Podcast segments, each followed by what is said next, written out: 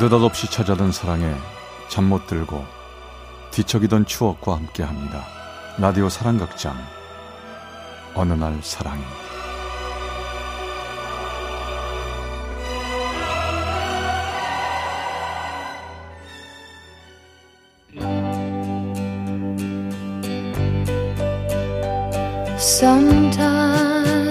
사랑의 체험수기의 어느 날 사랑이 291화 카사노바 그 남자 like flowers in summer it will grow 2004년 봄 기온이 꽉 찬 5월 그 당시 저는 결혼 생각에 결혼에 별 생각이 없는 28의 평범한 여자였습니다. 그날은 제가 가입한 한 모임의 정기 모임 날이었어요. 평소에 못 보던 훤칠한 키의 한 남자가 연예인 같은 꽃무늬 셔츠를 하늘하늘 걸치고 들어와 모든 사람과 아는 척을 하며 요란하게 인사를 하더군요. 아! 반갑습니다. 다 잘들 계셨죠? 어, 은영 씨도 반가 반가. 영희 씨. 아이고. 더 이뻐졌어요. 전 그 모임에 나간 지 얼마 안 되었기에 조용히 그냥 한쪽에 앉아 있었죠. 그 그 사람을 두 번 정도 더 봤고 얼마 후 모임에서 친목 운동회가 있었습니다. 운동회가 끝나고 고깃집에 가서 삼겹살 파티를 하게 됐는데요. 이 남자가 이 테이블 저 테이블 누비며 아니, 이 여자 저 여자들 입에 고기를 싸서 넣어주고 받아 먹으면 또 요란하게 떠들며 돌아다니고 있더군요. 음, 어디가나 저렇게 설치는 놈 하나씩 있어. 안 그래? 아, 그러게 말이야. 음. 자기가 무슨 카사노바라도 되는 줄 아나 봐. 어. 모든 여자들한테 다 신경 쓰고 저러네. 아, 밥맛. 음, 우린 밥맛 대신 입맛으로 먹자야. 그래, 그래. 야, 삼겹살 다 타. 빨리, 빨리. 어. 음. 그렇게 흉 아닌 흉을 보고 있었는데요. 음. 그 사람이 갑자기 제 앞에 와서 앉는 거예요. 아, 현정 씨라고 했나요? 어, 현정 씨는 이상형이 어떤 남자예요? 네? 첫 질문부터 황당했습니다. 전요, 키 크고, 말 많고, 잘생긴 남자는 싫어해요. 그리고 꽃무늬 셔츠 입는 남자도 싫고요. 제 얘기를 듣던 이 남자는 갑자기 전화기를 꺼내더니 저에게 이러는 거예요. 아, 그래요? 제 친구 중에 키 작고 말 없고 저보다 못생기고 꽃무늬 셔츠 안 입은 친구 하나 있는데 소개해 줄까요? 뭐라고요? 아 잠시만요. 아 조 사장 나야. 소개팅이 어때? 아 자기 스타일 딱 좋아하는 여자가 하나 있어서 그래. 어?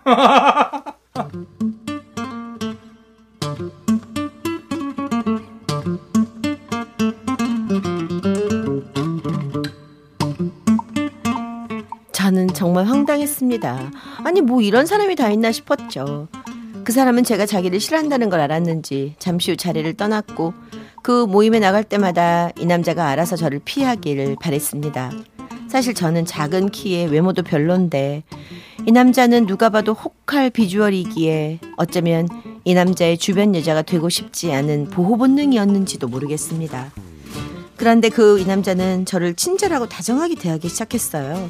제가 초면에 그렇게 쌀쌀맞게 대했는데도 이상하게 잘해주고 신경을 써줬죠. 예, 예, 예. 응? 저 카사노바가 너한테 왜 그렇게 잘해주는 거지? 니네 무슨 일 있었던 거 아니야, 혹시? 아, 뭐 일은 무슨. 톡톡 쏴준 것밖에 없어. 근데 왜 저렇게 너한테 잘해주지? 이상하다, 야.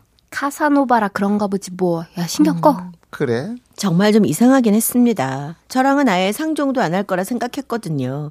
그러면서 조금씩 그 사람이 좋게 보이기 시작했습니다. 겉모습이 껄렁껄렁해 보여도 마음은 넓은 남자구나 싶었거든요. 그러면서 혹시 나를 좋아하는 건 아닌가 생각해 보곤 했었죠.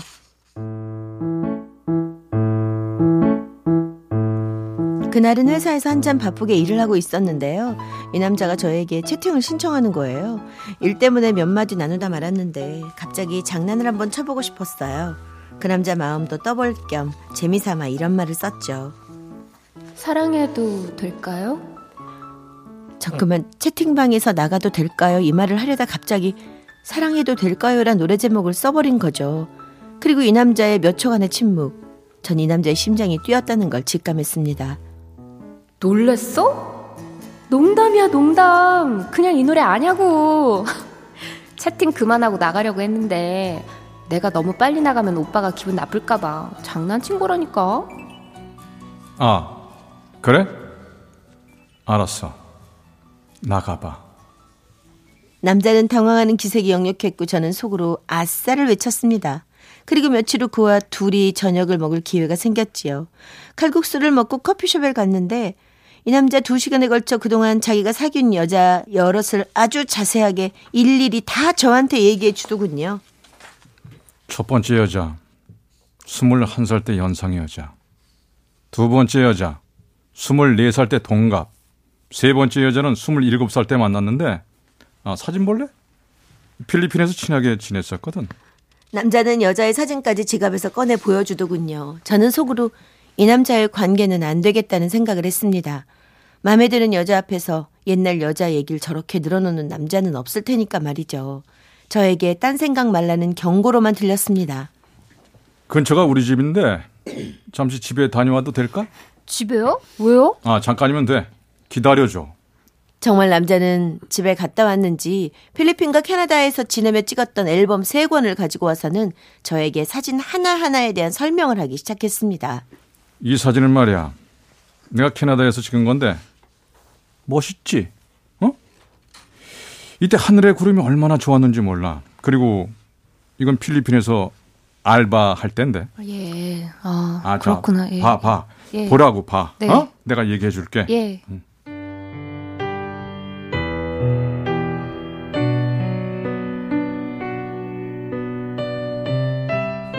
전이 남자가 왜 그렇게 사진을 가져와 3시간이 넘게 저에게 이야기를 하는지 도통 알 수가 없었습니다.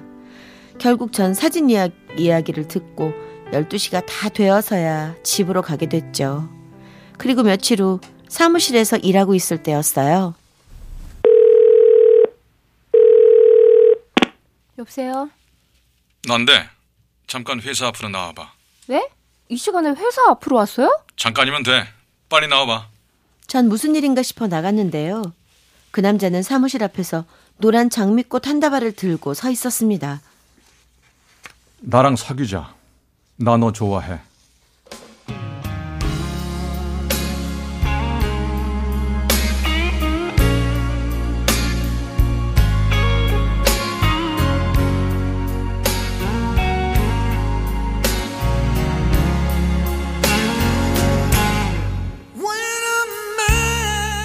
그날 저는 이 남자에게 손을 잡히고 연애라는 걸 시작하게 됐습니다. 제가 마음에 들어서 지난 여자 이야기를 솔직하게 다 얘기했다는 철없는 고백과 함께 말이죠. 정말 그랬던 거야? 그래서 앨범까지 가져와서 다 얘기했던 거야? 그럼 난 말이지. 내 얘기를 그렇게 진지하게 오래 들어준 여자는 네가 처음이야. 네 모습에 나 감동받았어. 사실 조금 지루했다는 말은 하지 못했고 그렇게 우리의 사랑은 시작됐습니다. 그리고 몇 개월의 꿈 같은 연애를 하던 중 이 남자가 자기 집에 저를 초대했습니다. 이제까지 40일 이상 만난 여자는 한 명도 없었어. 그래서 난 40일 이상 만난 여자는 무조건 결혼하겠다고 생각했지. 정말? 그럼 정말이지. 너 나랑 40일 넘게 만났잖아. 우리 결혼하자. 아, 겨, 결혼?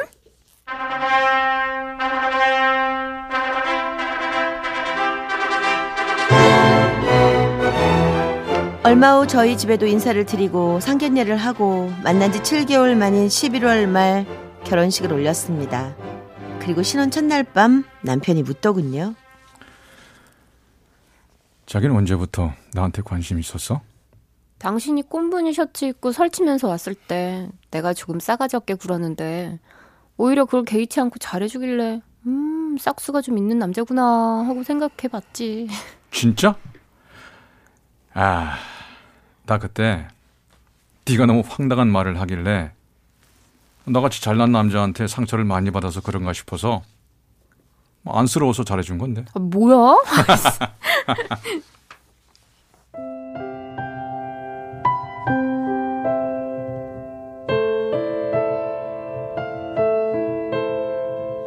이렇게 저희는 동상이몽으로 시작했지만 서로를 사랑해 결혼까지 하게 됐습니다. 올해가 결혼 딱 10년이 되었습니다. 지금도 남편은 시도 때도 없이 저를 끌어안고 사랑해줍니다. 얼마 전엔 4살 된 딸아이가 남편이 저를 안고 장난치는 모습을 보고 물었습니다. 엄마, 아빠는 왜 결혼했어? 어, 엄마가 아빠한테 꼬리 쳐서 결혼했지? 엄마, 꼬리 있어? 그럼 엄마가 옛날에는 꼬리가 있었거든. 아빠, 엄마가 꼬리로 때렸을 때 아팠어? 엄청 아팠지? 아빠 울었어? 응, 엄청 많이 울었어. 근데 왜 결혼했어? 엄마 꼬리가 좋아서? 그럼 꼬리가 결혼시킨 거야? 어? 여보, 그만 좀 해요.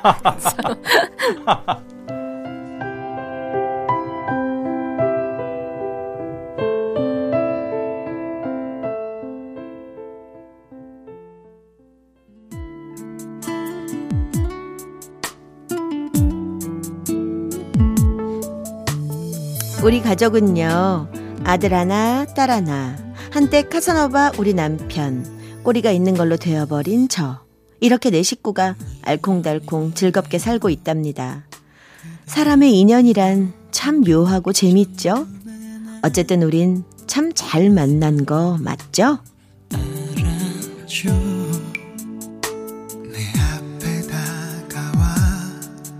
알아줘